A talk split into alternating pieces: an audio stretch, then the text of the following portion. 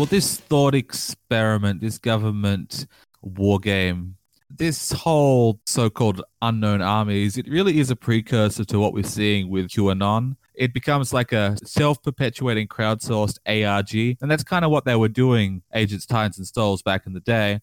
But the problem is, unlike QAnon, everything about unknown armies is entirely true. Yeah. So what this means is a lot of what is ostensibly called like fan material is important resources. I mean, there's lots of misinformation in here, of course, but because reality is in the eye of the beholder, the stuff that you can find from old fan material is really good. And sometimes you really have to dig for it. Like I found stuff on random people's blogs. They'll have like some Mansa, which I've never seen before. But then as soon as I read the thing, I see them everywhere. But one major stockpile, the Çatalhöyük of unknown armies material, has to be the unnaturalphenomena.com website. Yeah. Now, yeah, all no. the content from that is from John Tynes' old uh, Unknown Armies website.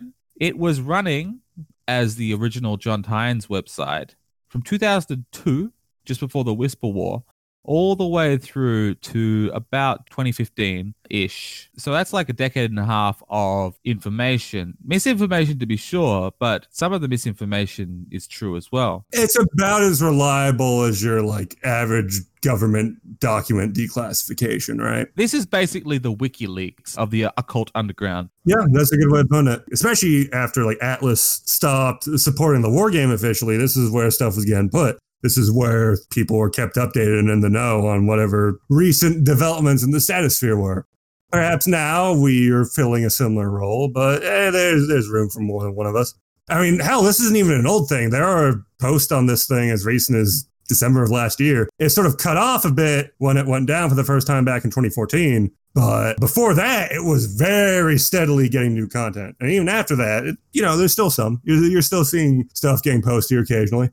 This is a um, old school website. The old John Tynes website was very much a product of its time. It's a very much a 2002 website, and this is a not a recreation, but it's a like a database. it is the almost. kind of website that used to exist but doesn't so much anymore, which means it's kind of difficult to search through, kind of difficult to navigate through for people who are used to like wikis and modern fucking things. It's a blog, basically. Basically, a long collaborative blog, which is fine, which is good actually, but it means that there's a lot of stuff in here which is hard to dig up, hard to find. You sort of have to go through here with a fine tooth comb. Yeah, they got a search button. That's all you need. Yeah, but you have to know what you're searching for. It's easy to miss gold. They got the archives listed. So if you want to spend a good long while going through like good like 20 years worth of material here, there is plenty of good stuff there. The nowadays sort of the Statosphere program through Atlas Games up on DriveThruRPGs kind of replaced this a bit, if only because hey, you can get money. That's the advantage and disadvantage of status Statosphere versus this. Because people are trying to make at least a nominal bit of money off it, and there is some layout and things that you have to follow making the PDFs, that means that people are more likely to put more effort into making it look nice and making sure that they've put the effort in to make a product that people want to buy. There's a bit more gatekeeping involved. That means that there's less chaff, but also it does put a stop on spontaneous creativeness that you used to see in this kind of website, where you'd get a lot of crap, but mixed in there, you would have some bits of gold that maybe someone didn't put a lot of effort into, but they were hit by an idea and they wrote it down and find it 20 years later and like, that's a great idea. That's for my campaign. So the gatekeeping element of Statosphere is the way of the world. The internet is now not the Wild West anymore, which is a pity. But you you miss stuff like this. Like you see this in a lot of RPG blogs. There's sort of been a revival on that recently, the whole OSR thing. There's a lot of history to this game that exists outside of just what got published by Atlas or in hell, and even old issues of Pyramid Magazine, right? That's old. That's even harder to find than this. Yeah, there's a lot of history to this game that people just don't really know about. It's sort of kind of the same thing with admittedly a more popular and more historied game like Dungeons and Dragons, where there's just a ton of that stuff to pull from on blogs and in old obscure fan source books and shit. But that exists for like pretty much any game with a very dedicated fan base. And unfortunately, some of that stuff gets lost to time. Very few people know about Unnatural Phenomena, which is a shame because of just how much good stuff there is here. Yeah, it doesn't support third edition, but converting stuff from second to third usually isn't that hard. It's more conceptual than mechanical. There's like lots of dukes in here. There's page upon page of NPCs. There's artifacts. There's unnatural beings, rituals, and again, it's like a lot of stuff in here that you're not going to like. But there's a lot of stuff in the source books I don't like. Exactly. Everyone's mileage is going to vary as the years have gone by, people have done very odd things with the Unknown Armies quote unquote setting or cosmology that are preserved here. These are things I want to talk about later on a later date. This is a very deep well that we can draw from, and we, we're going to be returning this well semi frequently for the foreseeable future, at least, uh, just because there's so much stuff to pull from here. But yeah, speaking of gatekeeping, actually, there's a particular article that you wanted to discuss here, right, Torm? This article has a very simple and deceivingly prosaic title. It is called Designing Cosmic Archetypes for Beginners. It was written by a user named Semi Casual in 2012 on my birthday, weirdly. It's a nice bit of synchronicity. There's definitely it's, some. Yeah, I didn't notice that, but okay. So, this is basically something that should have existed Someone said in the comment that this should have just been in Statosphere in the Splat book. It is probably the best example of how to build an avatar path that I've seen. There's a thing, third edition details quite well how you can make your own adept school. Yeah, the whole mega system. Yeah, there's no real guidance on how you would want to come up with your own archetype. And I know that we disagree on this. I have different feelings towards this because I've always felt that coming up with an adept school is not that difficult because you just need to think of like what is something that someone could be cracked about? What is some obsession? Yeah. So the thing with archetypes, there is at the end of the day a finite number before the universe explodes. When I'm looking at does this adept school make sense? I'm going to be looking at does the paradox make sense? Does this have symbolic tension? Does this have a good taboo? And admittedly, a lot of adept schools, even in the official material, don't really have that. Exactly. Yeah, that's that's also a problem. But at the end of the day, I don't feel constrained by any sort of numerical consideration. While with archetypes, I have to be like, is this archetypical enough? And is this does this justify being one of the short contenders of the human experience? Yeah, I get where you're coming from there, but we aren't designing archetypes here. We are sort of reaching out into the statosphere and seeing what we can find. There's 333 is a big number. And, you yes. know, there have been a lot of archetypes detailed, sure, but nowhere near 333. So for me, like an adept, sure, I can come up with, I can look around and be like, all right, what's something a lot of people do? What's a way of making it cracked?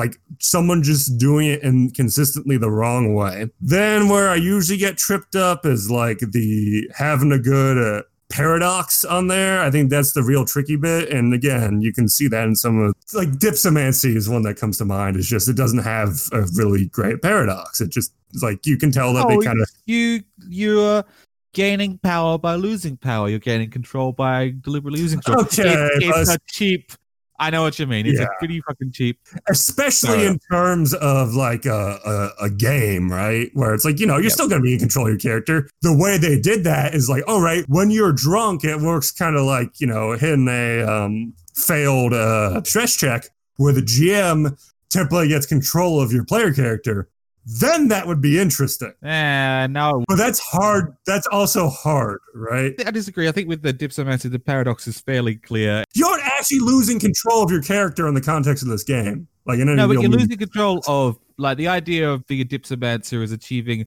sublimity through destroying your body and mind and soul through drink, and that yeah, makes sense no, to me. That like that's the other thing when designing a paradox and a taboo. I think it needs to be something that meaningfully affects how you play your character.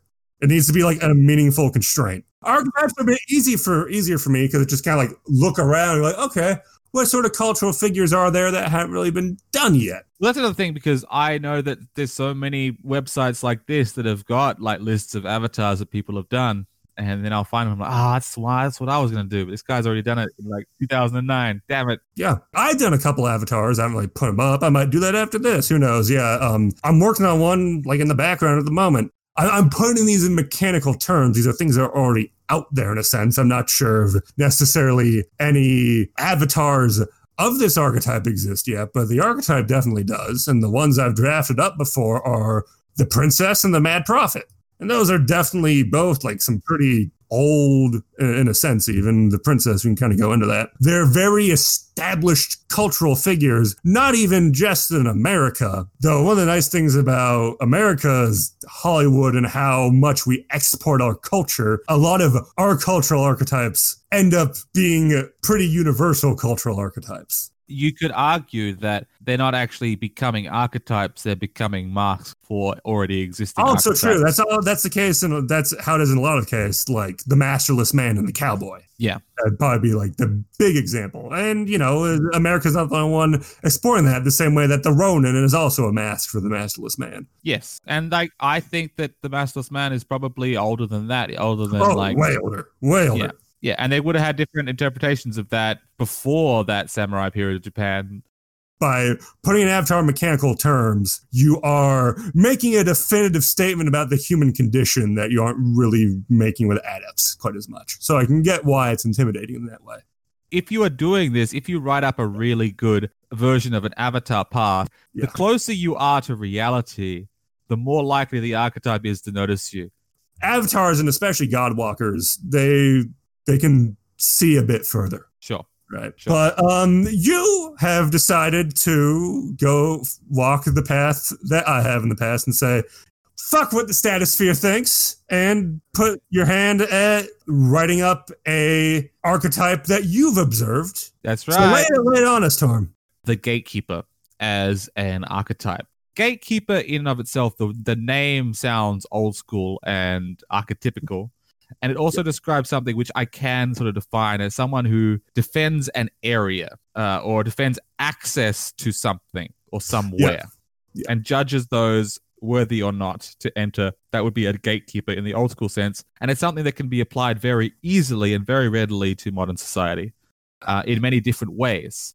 Which means it's a good avatar. But to argue this, to better argue this, we're going to go through this designing cosmic archetypes for beginners and yeah. see if it stacks up. And I would also like to you to mention at least like what are yours or both of yours. Sure, maybe. sure. Um, the big key thing to this archetype is like you're not just defending an area like a soldier or a guard or something, right? Mm-hmm. The big thing is you are evaluating someone's worth. Exactly. To let them in. And this yes. ties into a lot of that hero with a thousand faces, hero's journey, Joseph Campbell bullshit. Oh, yeah. With the whole guardian of the threshold, right? Yes. The whole thing of is the hero worthy to complete their journey? It has interesting connotations nowadays. I hear gatekeeper and I'm more like that guy at the comic book convention that's very vocally criticizing the spot costume of the 14 year old girl trying to buy something from his booth, right? Yes. That sort of dickhead. But, you know, it exists yep. in some more arguably understandable ways, like, say, security guard at a hospital. Are you really sick? Do you need to be here? Because it's people trying to be protective of something, and sometimes it depends on the person. They're more someone more noble than others. There's sometimes a good reason to want to judge. Can you enter this particular area, or can you enter into this figurative area, like a social yeah. group or a fandom or things like that? I've got examples which we'll get into. Basic ideas go through the four basic criteria that he got. Okay. He's got, right? And so the first one is that Archetypes are based on simple and unnuanced concepts of what human beings do or can be. Yeah, and this definitely falls into that. I'd say it's just yes. you're you're you're standing guard, sort of towards a concept or yes. a community more than like I like think a, that there is. But. There is, I'm going to say, there is some nuance in the fact that it's yeah. different from the archetype of a bodyguard, say. Yeah, yeah, exactly. Key thing with a bodyguard is like you're guarding an individual in that yes. case. Whereas yes. with a gatekeeper, you're guarding something more abstract. Yes, or a place. But the place yeah. could be abstract. Oh, absolutely. Like, yeah, like, you know, someone's guarding a hospital, for example, right? Where does a mm-hmm. hospital begin and end? There's sort of the legal boundaries there, but yep. that's not really what you're guard, the spirit of what you're guarding. The spirit of what you're guarding is the sick and yes. the helpless. Also, it would be different from the jailer. Yeah. Which I think that's pretty cromulent archetype idea, the jailer. Preventing I think escape. Gate, can manifest as a jailer in certain ways.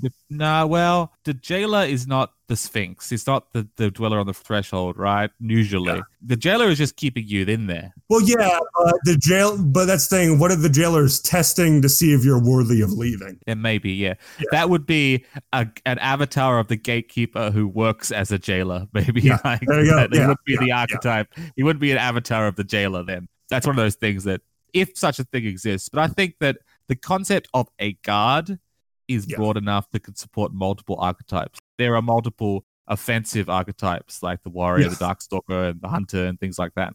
Second criteria is that they're broad. Again, the warrior can define many different kinds of warriors because there are many different things you can fight.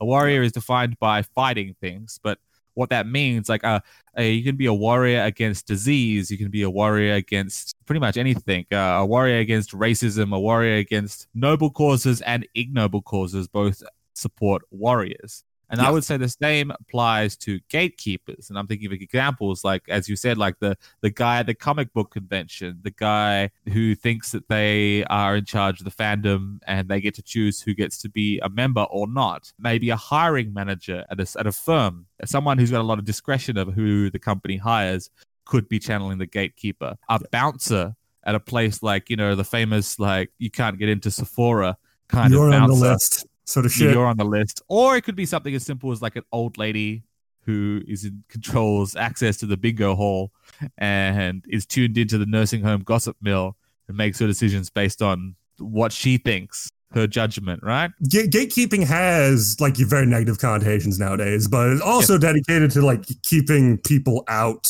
as you know for good fucking reasons. Like the gatekeeper would also be the archetype that's like keeps abreast of the gossip. Is like, is this person abusive? That means I can't let them in the community because they'll mess everything up. Importantly, it's less of a thing about justice, I think, and it's more a thing about protecting the integrity of a certain concept. People get those mixed up Yeah. as well. well. That's the thing with gatekeeping in like politically now with Yeah. um with things like identity politics and things, Yeah. which means a lot of different things to a lot of different people. Like a turf could be a gatekeeper. Gatekeeping for different reasons. It can be done nobly and ignobly. It can be done justifiably and unjustifiably. But the point is that you choose someone's worthiness, you judge their worthiness, and let them in or not, Uh, either Yes. figuratively or literally. And I do think that an important aspect of this is it needs to be anchored to a specific concept, right? You need to be gatekeeping something against whatever, right? You you need to be trying to protect a particular thing, the same way that a hunter has their quarry or a warrior has their target, right? Yes, absolutely. There should be something definitely like you're protecting the place or the fandom. Like, what's the word for that? Like the um, subculture or I, I sub it could be a subculture, I think, but I think a subculture is only one example. I think it, but just more needs to be like a general. what is your gate? Choose your gate. exactly, exactly? Like what's or even what's behind your gate? What's behind door number three? Hey, that's a fun one too. Like, could the fucking game show assistant in the sequin dress be considered a gatekeeper? Maybe. That classic joke about I throw away two thirds of the Java applications I receive because I don't want unlucky people working for my company. Oh God. Yeah, that makes sense. Now I'm thinking about making a gatekeeper that fetishizes the Monty Hall problem. No, that'd be great. Yeah, that works really well. Well, this and this leads into the next point of that archetypes should be universal, culturally universal. And it does say UA tends to be US centric, admittedly, which is the criticism that both of us have had. But, but this is one thing that even from the beginning, even with the US centrism, the archetypes have always been meant to be universal. Um, Yeah. All the way back to first ed, like they have descriptions of the different symbols and masks throughout history of each of these archetypes. Yeah, US maybe gets a bit more leeway with that, considering how much through Hollywood and shit our culture ends up influencing the stratosphere. But if, whenever you're looking for an archetype, it should definitely be something that not just necessarily shows up in old myths, right? This is a case where it does, arguably, depending on how much credence you want to give to Joseph Campbell, right? But Sure. the key thing is that they're recognized everywhere. The thing about like uh, modern pop culture, modern American pop culture influencing archetypes, I think that's relatively limited because at the end of the day, this is like the global mass unconsciousness.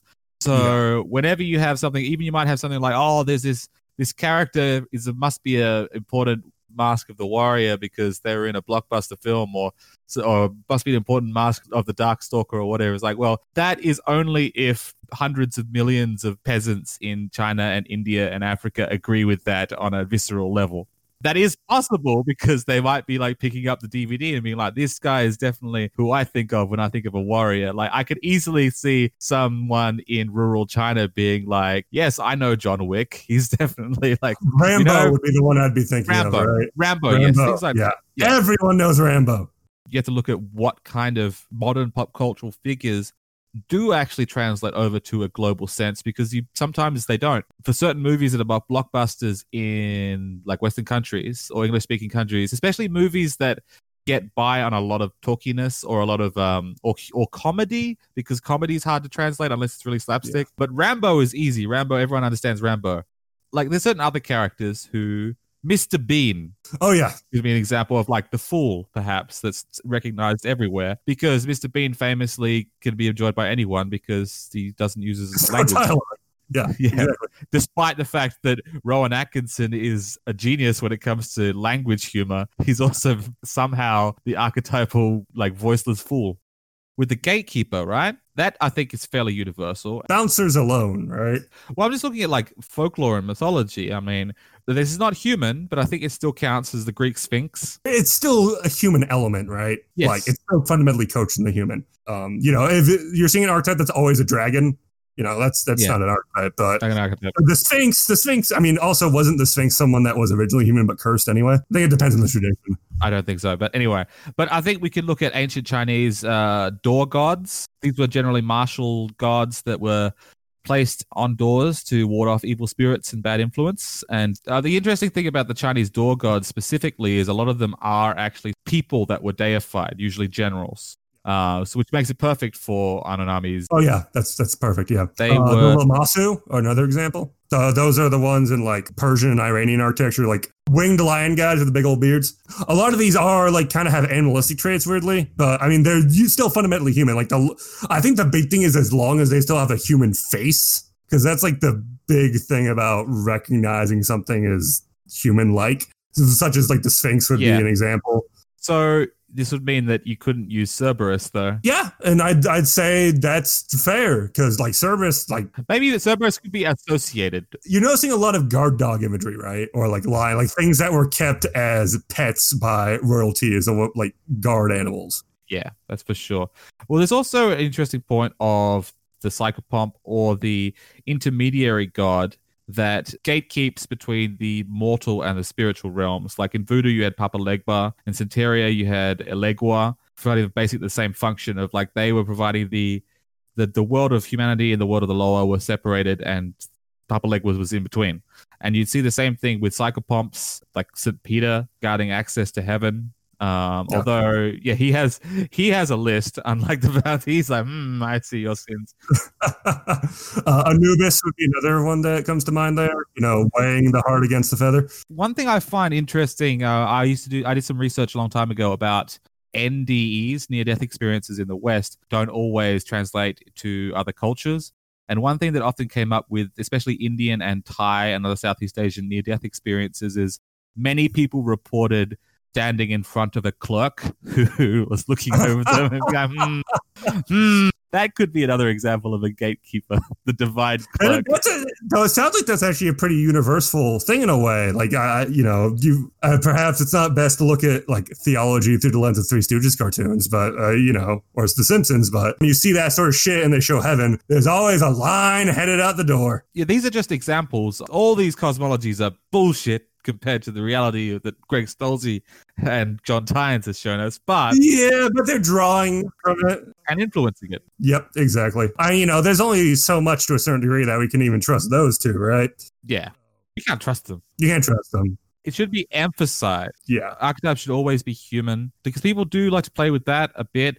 If you're dealing with something that's like an archetype but is not human, then it's not really an archetype. Again, if it still has human elements, I think you can draw from, especially for like masks and stuff. There's plenty of masks that sure. aren't really necessarily arguably human. We'll get into that a bit. Uh, step two is the narrative shit. The first where we're starting off with his name, and I think you can explain that one pretty damn well. Gatekeeper. Why choose the gatekeeper of all the other? Well, because I was thinking about gatekeeping and whether Yeah, it could be like like and gatekeeper. The thing is, it's uh, one of those words that describes a modern phenomenon, social phenomenon, but also sounds like ancient word. You know, it's gatekeeper. Yeah. it's It, like the has some sort of that, resonance. So you know, that old gravitas to it. Like, you know, again, there's other things you could call this technically, like Threshold Guardian works. Yeah, that's too wordy and it's too academic. Threshold Guardian is what some fucking authentic thaumaturge would call it. Exactly. And that shit does end up being influential in a sense, but Yeah. eh, not in this case, I think. And gatekeeping is really like the main sort of super relevant one in the modern day, I think. Sure, there's so, especially as things have gone increasingly secularized. You know, we aren't thinking about who's the guy evaluating us when we kick the bucket and are decided between going to heaven or hell. It's just like, all right, I, I- want to get into the Star Wars meetup, but this asshole isn't letting me in be- until I spout off enough trivia about the extended universe. Do you really want to get in there that much? Well, yeah, that's the thing. That's the implicit thing about the gatekeeper too. They're also testing how much do you want to achieve this goal. That's Yeah. part of the test of worth. Is Yeah. do you really want this? That now makes Yeah. me think of like the archetype of the old kung fu master on the mountain that the Oh, yeah. sniper has to go up and and then the, the kung fu master is like no you have to wait outside for like two weeks or whatever or like a month it's like that could be another that's another form Oh, of gatekeeping isn't it Classic example. Yeah, Yeah. absolutely. Or the snatch this pebble from my hand. That's, i didn't think of that before but that would be a perfect idea of a, a type of gatekeeper Like, Yeah, you yeah. have to prove oh. yourself like proving Yeah. yourself worthy can mean different things Exactly. Yeah. Sometimes just proving that you want uh, it enough to do some weird bullshit is enough to prove that you're worthy. there might be a divide, not a perfect divide, but there might be a somewhat of a divide between the type of gatekeepers that judge worthiness based on what you are versus those who judge it based on what you're willing to do or what you do. You know what I mean? And I think something to state is that the the gate's always going to be there, right? You can come back to it later if you, for whatever reason, really you want to get into this uh, Star Wars fan fiction group that you're willing to put up with this guy's bullshit, and you go back and do all this research on the extended universe and then answer his questions three successfully, then y- you're worthy. You're worthy still. Yeah. You know, it's not a one time Yeah. thing. Sometimes the stakes of that gate are higher than others, but So the name is good. The name is solid. Now we got symbols, and symbols are not that hard. For modern things, you've got, you know, you've got clipboard name of lists. Like, have you ever played one of those games like um, Papers, Please, or Oh, like yeah. games Yeah, where you yeah. play the bouncer and stuff? Like, sometimes it's like, it's not just a list, it's also, you've got to have some Yeah. judgment in it, right? that would debatably be another example too, like a um the things that you have at a border. Border patrol, border control, customs people. Custom, like a customs a customs booth would be another example. And sometimes police can also be like, especially if there's like a, a roadblock or something, um, and they have to choose like, do we let this car through or not? Police tape, Police tape, that's another good symbol. the stamp, The stamp, yeah, for both the stamp's another passports and for the stamp on the back of your hand. Wristband, maybe. Uh, more abstract riddles. Riddles would be one. Yeah, Yeah, that's some Uh, riddles too. What is the uh, what- airspeed velocity? Never mind. I'm just imagining that, but like again, he's just asking fucking Star Wars. Yeah. Oh god, that is totally someone who exists. God damn it. and he probably has like 50 ranks in the gatekeep in his gatekeeper identity. He or she is guarding. Yeah. He or she or they is guarding He, the let's be real to- here. I, I, I don't like he. to draw some stereotypes, but it's he. Um, You don't know that, but if he's guarding anything, it's going to be the entrance to another space, which is basically the cantina. That yeah, Yeah. that would must exist. Someone has made that other space, which is just the cantina. oh, I think one of the key things about like the proverbial gate is you need to see what's on the other side of it. That's important. That's true. Like a watchtower. Or you have some sense of what's on the other side of it. Like, you know, for the club, it's all the music coming in there and the voices. For a gate, you know, there's bars. You can see what's on the other end of that. or or like the slot in a in a, Yeah. a locked door with the eyes. Yes. yeah, that's a good symbol. Yeah, so let's move on to masks. Masks are just kind of more specific uh, examples from folklore, fiction, legends. Yeah, I didn't really have much for this. Who do you think? Who's the famous gatekeeper in history? I mean, the wizard Tim to pull from that one Monty Python shit. Um, the Sphinx is probably like the big one. The Kung Fu Master, you could probably give me more concrete examples of that from Chinese literature and shit. But you don't need to because it's an archetype. within Chinese literature. Yeah, but that, like that must have come from somewhere. Uh, there's that been the Divine Comedy where Dante needs to prove his virtues to Christ's apostles. Yeah. There's the Scorpion Men in the Epic of Gilgamesh, the guys who guard Oh the yeah, yeah. Sun. yeah. There's Goliath. Goliath. Oh yeah, yeah, yeah. That makes sense. The like the way that story set up is that David is proving his worth to be king of Israel. Oh, how about fucking um for a modern example, the judges in like America's Got Talent and things like that. Oh yeah, that's a great example. Yeah, Like Simon Cowell is a ma- as a mask of the gatekeeper. yeah. No, that's that's a great one actually. oh God! Once upon a time, Donald Trump. Yeah. Really, any like sort of reality show host to a certain extent. I think that mask has been a bit confused. Donald Trump's channeled a lot of archetypes over the years. Let's Yes. be honest. That is true. Oh, no, and another one, the troll guarding the bridge. Of course, the troll on the bridge. Yeah, yeah, yeah. I think that's a good number. Yeah, I think that's a solid cross section there. Now, Okay. you're not required to define what is normal behavior for an archetype according to this. And I think we've kind of implicitly done that anyway. Like Yes. you can do, Oh, it says we're not required. It doesn't have to be. No. You just you know, it, act, it does help. Yeah. It says yeah, just you know, with the sort of people that we listed, yes. people with strong ideas of exclusivity and strong ideas of who is and isn't legitimate. But then here's the question of what would be the taboo? Yes, and it says here, think about what's most antithetical to the archetypal concept, and should make the taboo something that it does really hamper players' freedom of movement and freedom of action. Yeah. Because the important thing about players is you should always respect player agency. But if you're gonna play an avatar, you have to be you get that creative constraint of you have to act around this taboo. It's not just a creative constraint, it's showing that all magic has a cost of something. Everything sort. has a cost. Yeah. I mean, the classic one is like, okay, letting someone past uh, your proverbial gate, yeah, unchallenged, without Yeah. having them prove their worth in some way. someone could just barrel past you, push like force past you, or like in many different ways. That doesn't. I don't think it breaks news. Like if someone, like even if someone just intimidates you or coerces you into letting them pass, that doesn't break taboo. What breaks taboo is having someone enter, pass through the gate, whether it be a literal or figurative gate, unchallenged. Yeah, well, I, like I think if it's a physical gate, then you need to challenge them physically somehow, right? That's like saying a bouncer who just lets someone run by him doesn't break taboo. No, of course he does. He does break Yeah. taboo. But if the person like knocks him down or or sneaks past him or or her or does something that makes the gatekeeper back down, that doesn't necessarily break taboo. But they have to challenge the person. They must challenge. This is like the idea of the guard at like one of those companies where you have to show your ID to enter. Employee comes and says, Come on, Frank, you see me every day. You have to see my badge again. And Frank's like, Yep, I have to see your badge. It's that mentality. Yeah, it's letting someone enter unchallenged. Uh, they need to prove their worth at some point. Yes. It can be just flashing a badge. It could be anything, but it, it has to, the, the gatekeeper must keep the gate. That's the thing, though. Implicitly, there's sort of a time limit here, and how do you do that? How do you have that mechanic? You just say like, okay, if they unpa- pass by and you don't challenge them at some point within the day or something? Like, how the fuck do you do that? I think it would depend on the circumstances. If I was a GM, I'd be like, if you're the the gatekeeper of the Star Trek convention, um, and you see someone, ah, that, that it becomes harder when you're thinking of it like, um, in terms of like legitimacy. But you know, Yeah. like you can still have that. You need to challenge them. Well, and I think that's um well, then you would say like be- you would challenge someone that you think is going to try to pass through the gate. it could be something like for every duration of a period of time that someone unworthy is past your gate, you break taboo. I don't know about that.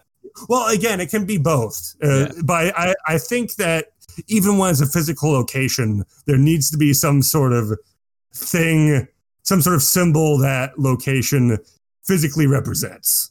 As a bouncer, like, you know, you're slightly worried about people going in there and getting too drunk and shit. But Yeah. really, what are you're worried about is this person cool enough to be in here? hmm That's what you're testing their worth on. if it's something that's obvious, like there's a definite door, definitely an entrance point, that's an easy way to deal Yeah. with a taboo. If it's something more abstract, it's harder. Well, and then there's also the question about what when what happens when someone initially is worthy, but while they're in there, they lose that worth. I don't think that's that's not the prerogative of the gatekeeper. that's not the gatekeeper's problem. Yeah, like I think it depends, right? I think it depends. Like the bouncer, that's implicitly part of their job, right? But you could definitely simplify this to they need to prove their worth the first time.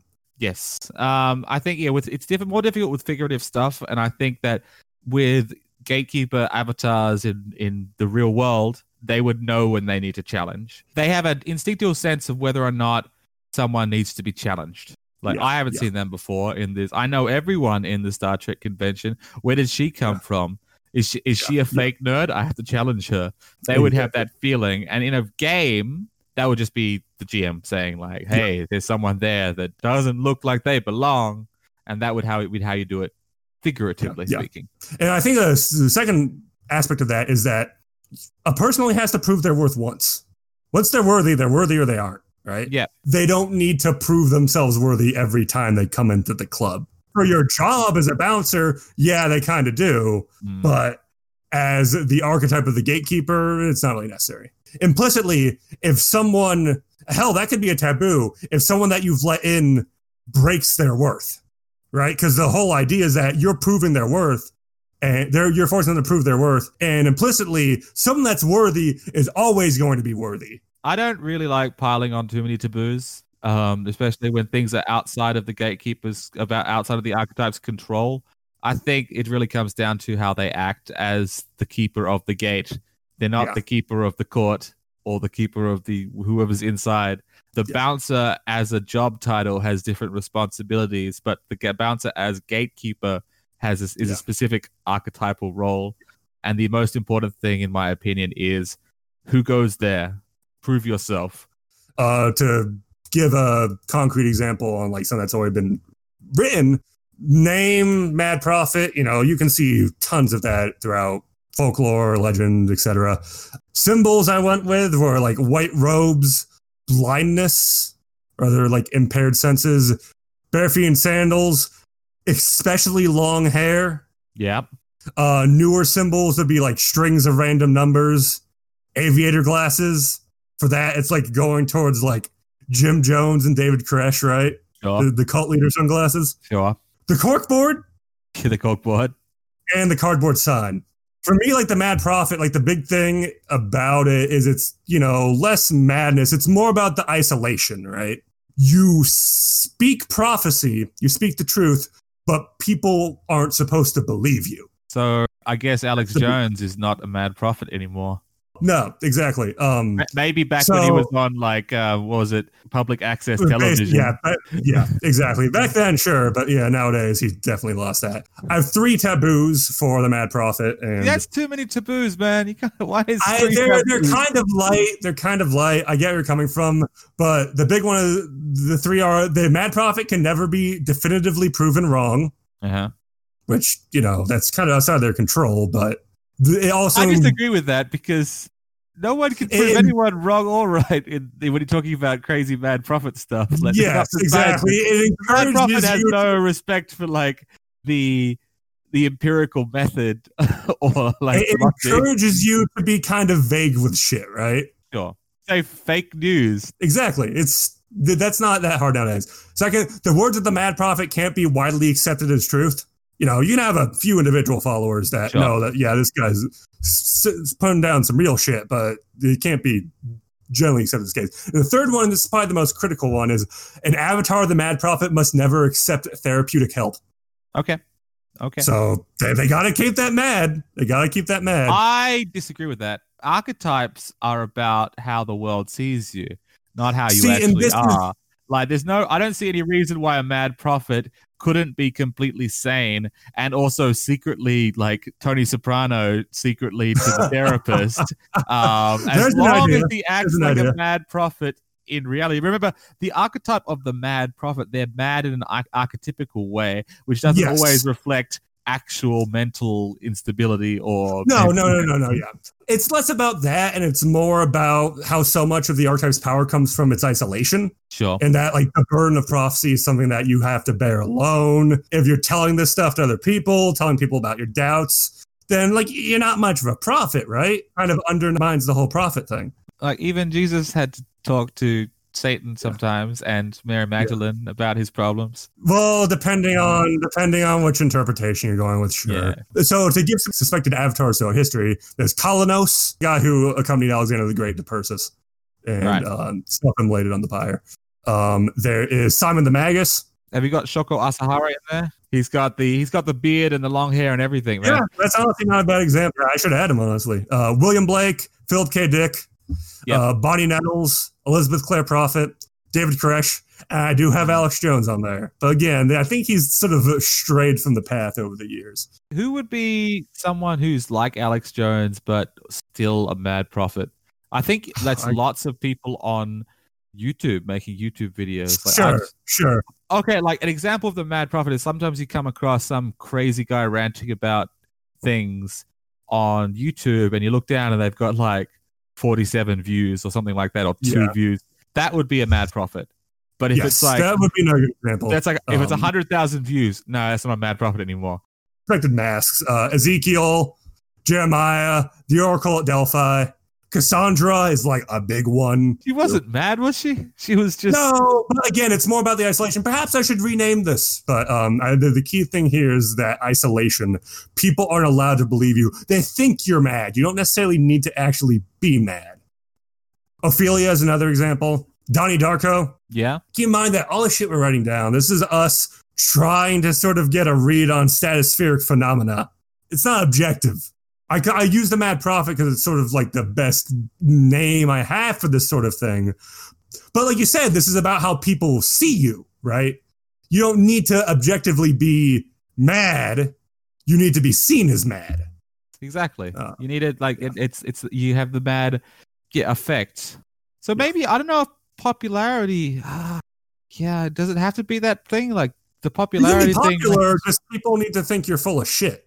Yeah, true. there needs to be a significant so like yeah alex jones could still qualify technically because there is a significant contingent that thinks he's full of shit Yeah, I think most people think he's full of shit, but yeah, yeah, has a core of supporters. Like alex knows exactly what he's doing all that facebook all that twitter shit he has buddies there he knew that his word was getting too powerful and needed to like get some of his buddies within the mainstream media to quote unquote crack down on him so he still had that mad spark Yeah, because he was getting a bit too.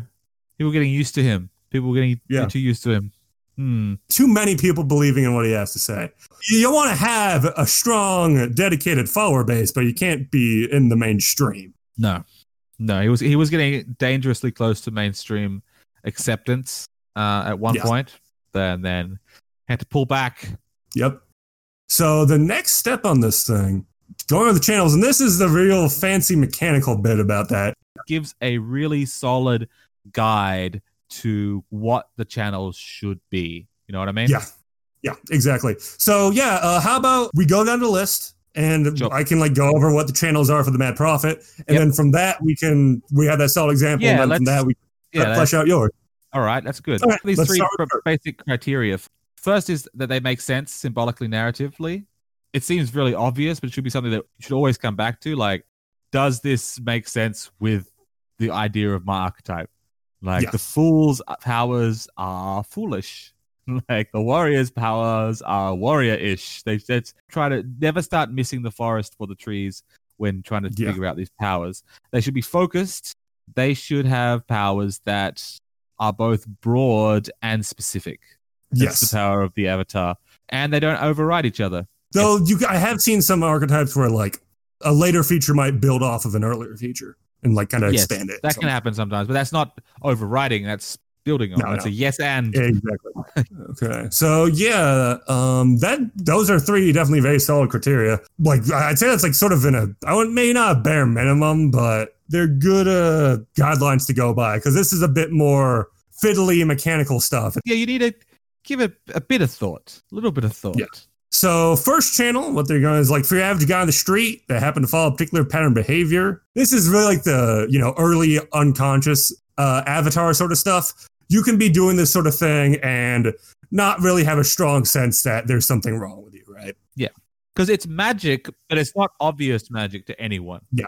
Yeah. it's quirk. It's a little, it's a little twist of synchronicity as you are following a path and the archetype is helping you.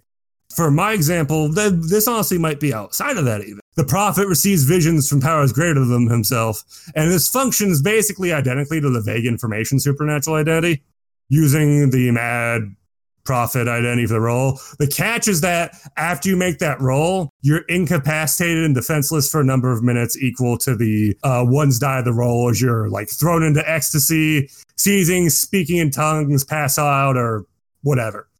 There's definitely some interesting things with the whole premonitions, vague information stuff, but that could also just be confused as like seizures and Yeah. hallucinations. I mean, yeah, it seems pretty powerful for first channel, but then again, it's such a mad archetype that kind of makes Yeah. sense.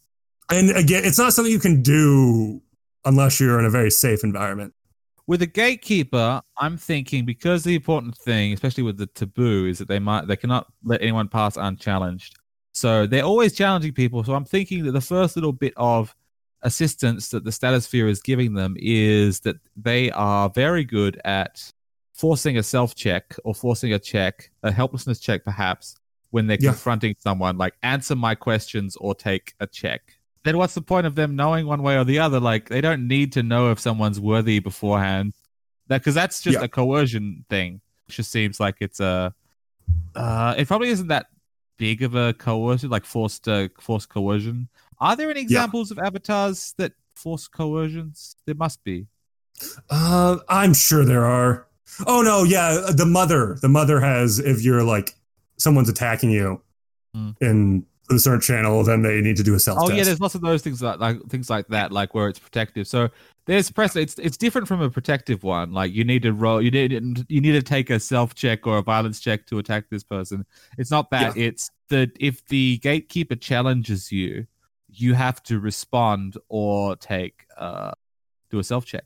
Um, I mean, another one could be like if you want to have that whole thing of judging someone's worth, maybe you need a on a successful role with the gatekeeper identity. You can immediately judge someone's worth. The rest of the time, you got to ask. I still don't like it. I think they need to. I think right. they need to keep All the right. gate. You not just keep the gate by looking at people and saying, "Hmm, that, uh, that, uh, I like the cut of that guy's jib." Yeah, I think that's the difference here. Is like I'm emphasizing the worth thing. You're the guy that's noticed this though. So you're like the big thing is like, all right, it's your that defensive role is what you're trying to emphasize here. Yeah. And in which case, yeah, I think yours probably works better then. I know it ties into how I'm thinking. Like you have to keep the gate. Important thing is to keep Yeah. the gate, and like you, Yeah. you have to make someone prove their worth, and you judge it based on how they respond to you. I think there should definitely be some times at least where you can just look at someone and tell. Yeah, it, that becomes too passive of a of a of archetype, That's too fair. passive of a character to play. So, all right, let's go to the second channel here, which is It starts to become extraordinary, right? it goes past being, you know, someone who builds a career out of whatever pattern behavior got in their first channel will probably get this one, is what they're saying here. It's the point where it goes beyond like something they're good at, and this is like a talent and like a very extraordinary one in a sense. What I have for the Mad Prophet for 51 to 70 uh, the Mad Prophet's isolated by insights. The Avatar can substitute his Mad Prophet identity in place of knowledge, notice, or secrecy. But after doing so, they need to do an isolation four stress check. Okay. After you hit four, there's basically no penalty there, but does say that, hey, if you're doing this, you need to isolate yourself. Yeah. But the thing you'll notice for this, as far as mechanics, is like I'm always having some sort of price, kind of Yeah. for this knowledge. Far as I guess uh, weird talents, this could be where you kind of size up someone for worthiness from a glance. But again, you want to keep that testing thing, so I'm wondering if it should be something like riddle me this. you can just go over the riddles really well. Yeah, like something like that. But that might be difficult for players to go, well, Maybe you can ask someone a question that really gets to the heart of it. May if you're trying to prove their worth, maybe like ask someone a question that really makes them question their noble passion or something. hmm maybe. or obsession. It could be either. Or I mean, like I like I think of rage and fear. That's not something you're really testing. You're testing more as the gatekeeper. How far is someone willing to go? And testing someone's better nature. That's sort of the worth aspect. Well, it depends on what your the gate as well. It's really the nature of things. Like the easy one is you can immediately tell someone's uh, noble or obsession passion, but only one. The other thing would be the GM is able to give you a question to ask them that you just instinctually know really presses a button. Yeah. So like from that you can kind of kind of glean what their noble or obsession is, but you Mhm. don't entirely know either. But you do know that this is going to really test their worth in a sense by asking them this. Again, yeah, I don't want to like put it. If it was like making it into a self check again, that would be bad because that's the same Yeah. It has to be, yeah, the question. Uh, but yeah, how do we represent that mechanically? It's do you want to really emphasize the worth aspect or the how far is someone willing to go aspect? Or you could, or you could just make it simple, like um, uh, make it like a read obsession ability here. Is that sure, but I think that's a bit. I mean, again, fear or rage, I think, doesn't really tie into the gatekeeper as much. But noble doesn't necessarily either. I mean, no, actually, I disagree. Uh, thinking about that, no, like, well, like one of the huge things, like the guard of the threshold, is testing your fears in a sense, isn't it? yeah, So yeah, it could be you, and rage is sort of like, are you willing to like stay your hand for this? So yeah, I think read a passion. It, it has to be like on a successful roll though, because that's a bit too powerful for something that someone can do just yeah, all it, the it can't be all three. It would be definitely like this is something that if you follow the Book of Ben, but I'll be on myself with you. Yeah. Um, I think you could make it a bit broader than that because this is an archetype, but Yeah. it should be like, all right, Well, this you have to succeed yeah. on a roll, of course, and two, you can only pick one. What about if you could tell any of them, including the Yeah. obsession or the passions, if they have something to do with the gate?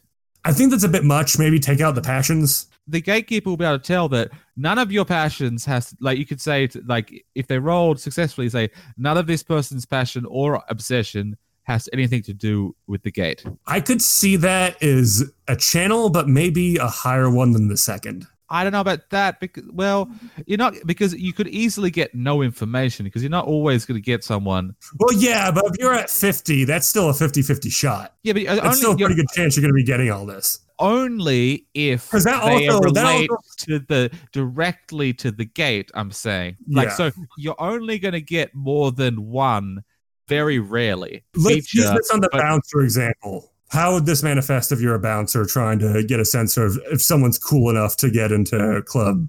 like for example, if someone's rage passion conflicts with the running of a good club, like if Alright. someone's rage passion is being disrespected by people below me or something like that, then you'd be like, hmm, I'm not going to let him in my club.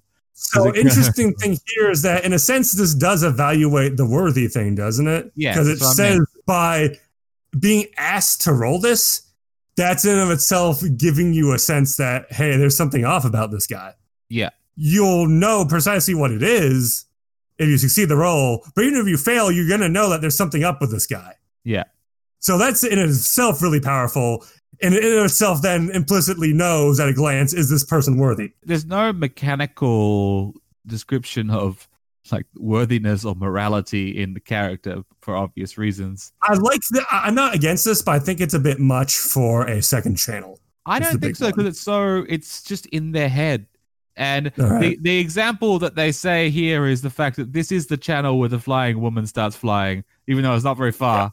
Um, well, this channel is that you're you're judging. You're not even judging someone's worth, but you're getting information that you could use to ask questions. Like if you, for example, if you have the the guy at the cosplay convention and see someone that they did judging, and then they read them. If they read that the oh they've got an obsession to do with Warstar Seven, and you're at the Warstar Seven convention, then it'll be one thing. But if their obsession is they're at the Trekkie convention, but their obsession is Star Wars, something's off here. Yeah. I don't think it's as powerful as you might. If I were to, if I were to, well, it's not so much that's powerful, that's extremely broad and can, it means that this archetype kind of makes it that you have less reason to choose one of the archetypes with the feature of evaluates a passion or evaluates a shot gauge instead That's of just picking this, right? That's a very good point. Maybe you just make it simple, like when you're rolling to evaluate, you can flip flop. Sure. Um, again, I think limiting it simply, uh, and if I were Oh, to limit I'm it, about you can flip any any like can you you can evaluate with um, base abilities, can't you? yes, you can, you can. Well, then that's you can flip flop. You can flip flop base. Um, this channel allows you to Um, flip flop your base Evaluate ability tests. evaluation rolls. Yeah. Uh, whether it's passions or shock gauges. Or Yeah, you no, that say- works. Or you could just say it simply on the lines, maybe not even that. You could just say you can use your avatar ability to evaluate someone Well, as, yeah, long as, kind of as long as you're doing it for the bait for the Well, that's, purposes that's of the what you game. already said. That's already what you said, isn't it? Kind of no, It's but the, the big thing I think you could limit if you want to keep it super broad is that per person, you can only evaluate one thing ever. No, I'm, I'm I'm talking about evaluating um meters now. No, oh, okay. Instead of instead of passions, Yes, I'm talking about not well, that's still a, that is still a very broad evaluates meters ability. yes. One, yeah, that's one identity feature uh, per evaluate. If anyone's going to be good at evaluate tests, it's the gatekeeper. Yes, exactly. Right. Exactly. So instead of pa- so actually, yeah, then maybe as that's the second channel, and then the third channel is you can evaluate passions or obsessions. No, actually, because the third channel, maybe I'll abandon the whole idea of evaluate passions. Yeah. For now, I'll think about it. I like it, and I think that ties in more with getting a read on someone to judge their worth Yeah, than really you're right. shot, shock gauges right. does. So yeah, 71 to 90 is when things start getting really clearly supernatural, right? That's when you're getting to Godwalker territory. And this is also when other people walking the same Godwalker path, other avatars of this archetype, really get a sense of, oh, this guy. And that's when they really start kind of pushing you around. And yeah, Yeah. this is when things really start getting competitive. So Yeah. this is obviously supernatural, which it means it's more potent, but it also means has its downsides in that you're drawing more attention, both from ponies who you might freak the fuck out, Yeah. and from other people channeling the same uh, archetype. Yeah. So, for an example, um, with uh, the Mad Prophet, when rolling the Mad Prophet identity to receive information, he can choose to ask the GM any question worded as "Is X event going to happen?"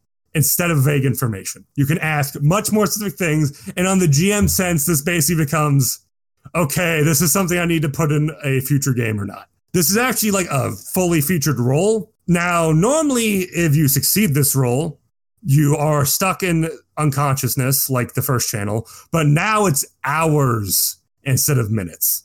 That's if you get a success. If you get a failure, you, they don't get any information. And if you get a match failure, they don't get any information, and you still are incapacitated. And on a match success, um, not only does the GM give you a yes or no answer to that question, Mhm. they tell you when that event is going to happen next. Hmm. So you get more specific information on that.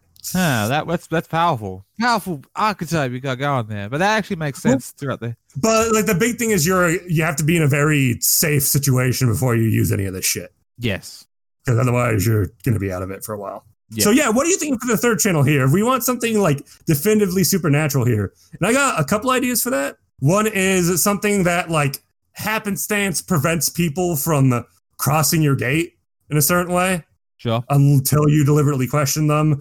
If they're trying to get into the hospital, they Yeah. they can't find any other en- entrances, and even like fire escapes and stuff that would normally be open happens to be closed.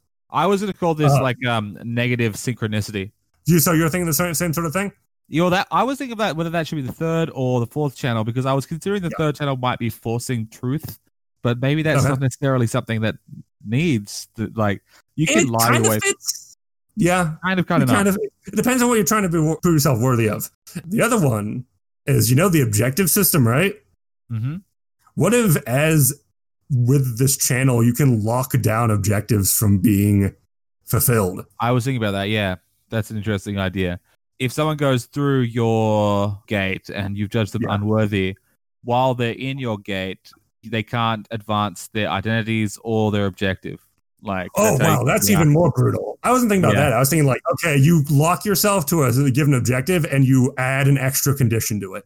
That's a really mean thing to do if you're the GM and you have a NPC who's the who's the gatekeeper and the, the players are not giving him due respect. And at the end of Yeah. the session, you're like, well, you failed that while you're within the gatekeeper's purview, so no points for you. And they're like, God Yeah. damn it, what? Yeah. You have not been And- judged worthy. Uh, that that is the thing I think is because you have to think about this in terms of NPCs and player characters. Yes. Uh, they could lock down they can lock down objectives, but they should only be able to do like one, right? Yep. That's related to their gate. And two, it needs to be set up in such a way that they instinctually know when someone's trying to fulfill that objective and are obligated to go confront the people doing it. Yeah. Right. Someone trying to solve this objective needs to know what they need to do to do that. Maybe, maybe that's a fourth channel. I don't know. Yeah, maybe. I'm thinking like one of Um, these needs to be the first channel. Like, I like negative synchronicity coming in Yeah. the third. Yes. Same. Um, same. I Same. like the idea that, like, mechanically speaking, we're talking about you can't advance. Like, if someone has passed or gone, tried to go around the gatekeeper, or is trying to enter the gate, or trying to get in, Yeah. hmm, while they're in, and if they haven't been judged worthy while they're inside, but this, this goes against what I was saying before. It's about keeping the gate I agree there. I agree there. if someone is gatekeeping a like a, a subculture or a fandom or Yeah. something, then it becomes more like you'd want this to come in like while you're within Yeah. the curve, you Yeah. can't advance anything. Any of your Like they're trying to go to the bowling club meeting and they just happen to write down the wrong time from the poster, right? Shit like that. You know, the things that would allow them to get into this group are no longer there. Or something more physical, just, you know, locked doors that honestly probably shouldn't be locked. That can Yeah. have a fun double edged sword if, like, uh, someone starts a fire. I like the idea of some kind of avatar battle between like a determined messenger and an obstinate gatekeeper. Yeah, the the unstoppable force versus the immovable object. Uh, I mean, like the usual rules is just a um, posed uh, identity test, right? Yes, yeah. these sort of cases, yeah. and they both will get Um, more powerful. But this is the, Yep. I think if that's the third channel, I think it should be because it is Yeah. clearly kind of supernatural, but it's also Yeah. because any kind of like synchronicity magic, it's still got plausible deniability, but it's clearly it's obviously magic. Now, what about the fourth channel? Because the fourth channel was when things start to get real crazy, cray. Okay, so to pull the example of what I got for 91, the prophet is no longer limited to one question. They may ask the GM any yes or no question, and they must be answered. And it works basically identically to the third channel, um, with them asking the question, then rolling the avatar identity. Now, here's the wrinkle of it, right? If they succeed, the GM must take that player aside and answer their question secretly. There's All no right. objectivity to this. Okay. So the Mad Prophet could totally lie to the other players if they want to. Mm-hmm. And also from this, the after the player returns to the table and the rest of the group is checking out their poker face, they need to make an isolation eight test. Yep. Yeah. So like that's the big one. And I think that's a fun thing to do. Like avatars kind of mess with the world in a concrete way, represented by the mechanics. You can mess with the mechanics in kind of outside the boxes box ways. I'm wondering now because I was thinking of different things like have maybe like magically bar access to places, but I'm like, no, no, no, no. This is when the guard, the gatekeeper becomes one with his gate, right? From a physical sense, like if it's trying to get in the bar, this is when like the doors will like you try to open the door and it closes on you, um, and things like that. But this is also if it's something like a fandom or a subculture, this is Yeah. when like people are affected by the will of the gatekeeper. So you'll if you try to get past the gatekeeper and ignore him and try to like hang out with with the cool nerds, they're just going to turn away from you and ignore you and snub you without even realizing they're doing it. Even if it's normally something that they wouldn't do, they'd normally be That's- welcoming. tricky to do without it just being, you know, sort of mind control magic. Um, it's maybe like it's not mind control. Because like they the can't general really idea. see. They can't see you, or they maybe it makes people It see could just you be- as the gatekeeper sees you as unworthy. yeah, there's an idea. There's And an so idea. people, and then the way people unworthy. react is based on them. So some people might still be welcoming or like still talk to you because it's in their nature, Yeah. but you'll be able to tell that they're like mm, a bit like Yeah. standoffish or whatever. And other people who are are more like like who are you again? Like why are you here? That's good, but I'm not sure if it's like 91% plus good. it's pretty good because it co- it can cover a lot. I mean, you're affecting a lot Yeah. of people, and you are causing like that would cause a bunch of checks just The big thing nature. is it's not it's the the big thing there is that it's not outright supernatural, I think. It is because you're like affecting a whole. It is, it is, but it's not like it's not noticeably as such. It is. It It, depends on it seems like depends on whether it's a people- fandom or it's a, a place. Like if it's the bouncer, then literally the bar will eject you magically. Well, when it's the bouncer's case, once the when yeah, when it's that when it's a physical location you're blocking, then that seems that has a bit too much overlap with uh, the third channel, I think, yeah, it's true. because you know you're that's having happenstance prevent you from getting in in the first place.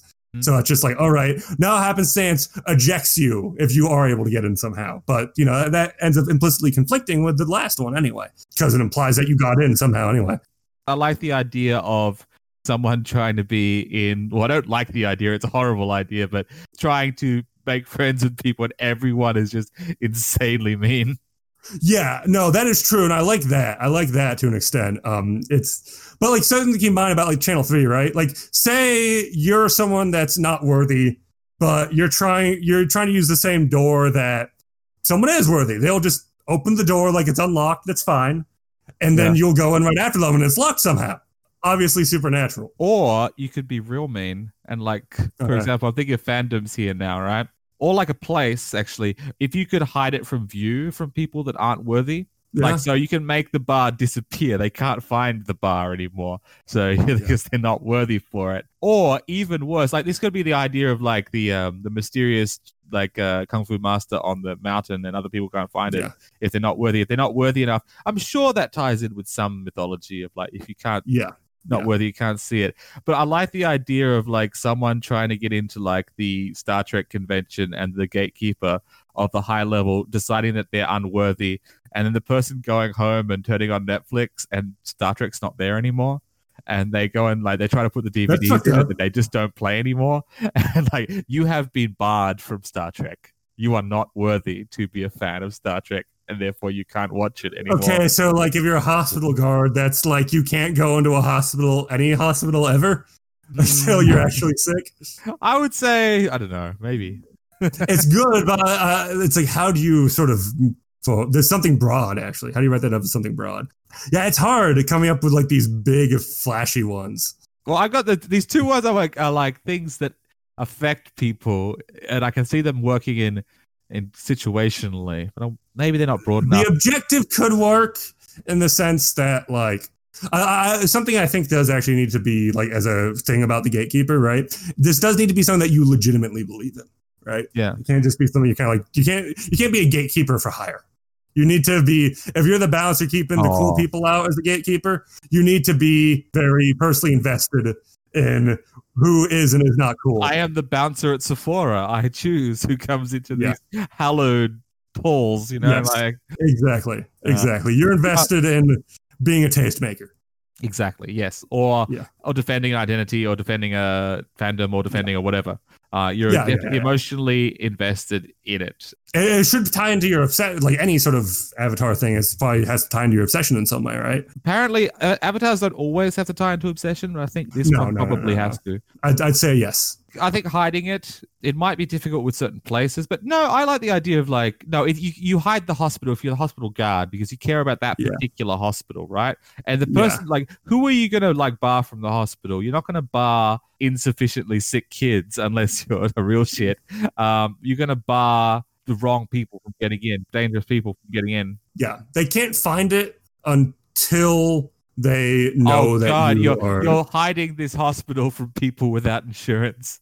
Oh god, that's bad. I mean, again, like there's not going to be a lot of there's not going to be a lot of hostile security guards. I think that are like, I have strong opinions about medical insurance, like, and I'm not at all sympathetic to that.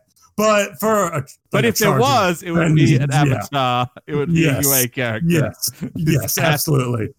He's specifically barred you from like you can't even find the hospital on Google Maps anymore, even though you Yeah. know it's they know it's there. the the big thing is like okay you know at any time someone looking for whatever you're gatekeeping needs to be able to find you right Oh yes, oh yes, yeah. Like, that's important they can you can't you. just hide it Yeah. they, can, they can always find you and always try to prove their worth Uh, like okay that's a way of doing it Yeah. um i like the objective idea too kind of but that's not super flashy no, is it's the not big flashy thing enough. It's not flashy enough. yeah yeah i mean like it's flashy when it's there but it's also just kind of addictive. I, I like the idea of avatars tie into objectives in some way because you know that that subsystem is so self-contained. Yeah. But I think that's also kind of by design. We've Yeah. talked about how we think you can run a UA3 campaign Uh-huh. without necessarily including the objective subsystem. So Uh-huh. then to have an avatar that's like, yeah, this needs an objective subsystem to work is kind of a dick move. Okay, you know what? With my idea of like hiding the whole, like a Star Trek fan hiding all of Star Trek,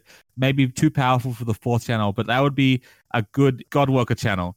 Like, yes. and yeah. that would be if I was going to write up the God Walker, it would be the God Walker. He's a god is a gatekeeper for Warstar Seven. You know Warstar Seven from Break Today. I do not. I do It's, not. It's uh, was it Break Today or Postmodern Magic? But there, it's the, it is a canonical sci-fi series within the Unknown Armies milieu. And the reason nobody's ever heard of it is because of this asshole. Yeah, Mike Mitchell Voorhees in Break Today.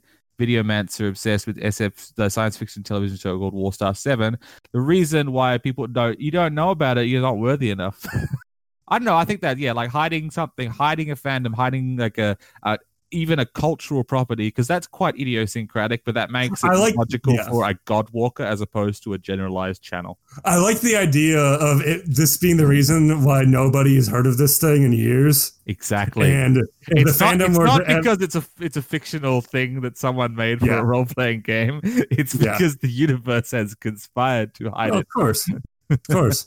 Yeah, so it's like, all right, there's a very small but dedicated fan base. And if the fan base were to ever like actually like talk amongst themselves and like figure things out, they'd realize like they all know this one guy. All, they've all met him in person once.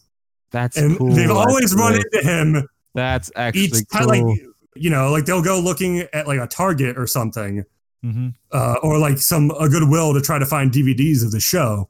Yeah, they'll always run into this guy shopping there and he'll just start asking them questions. That should be another thing part of like the Godwalker thing, or maybe the third channel, is that you can always be physically there to test someone. you're always at the gate. Uh, one way or the other. the gate. I'm wondering if I should make the Godwalker like have a particular sort of kind of prejudice that has like affect, affected the way the fandom has developed and people are noticing it within. Like, I maybe he's like specifically racist in a way or homophobic or I don't think or- that. not necessarily, um, but like it could be something very don't think- too. Yeah, I don't think. I think bigoted is a bit too easy. Bigoted is Um, easy, yeah. Like you know, Star Trek fans and shit. I don't run into like many racist Star Trek fans. Nah. They may be closed-minded in other ways. Yeah, but you know, like just the sort of person there are that racist sci-fi. They are, they are racist Star Trek Oh, fans. sci-fi fan. Well, Star- like Star even Trek Star Trek fans, fans, yeah, I'm sure. Trek fans, yeah. It's different now. Like especially you see like a lot of people Uh, with, with the new Star Treks and shit. But that's got tied up in some dumb like cultural war bullshit. But traditionally, no, Star Trek doesn't. Yeah. But like, if we're talking about Warstar Seven, it might be different.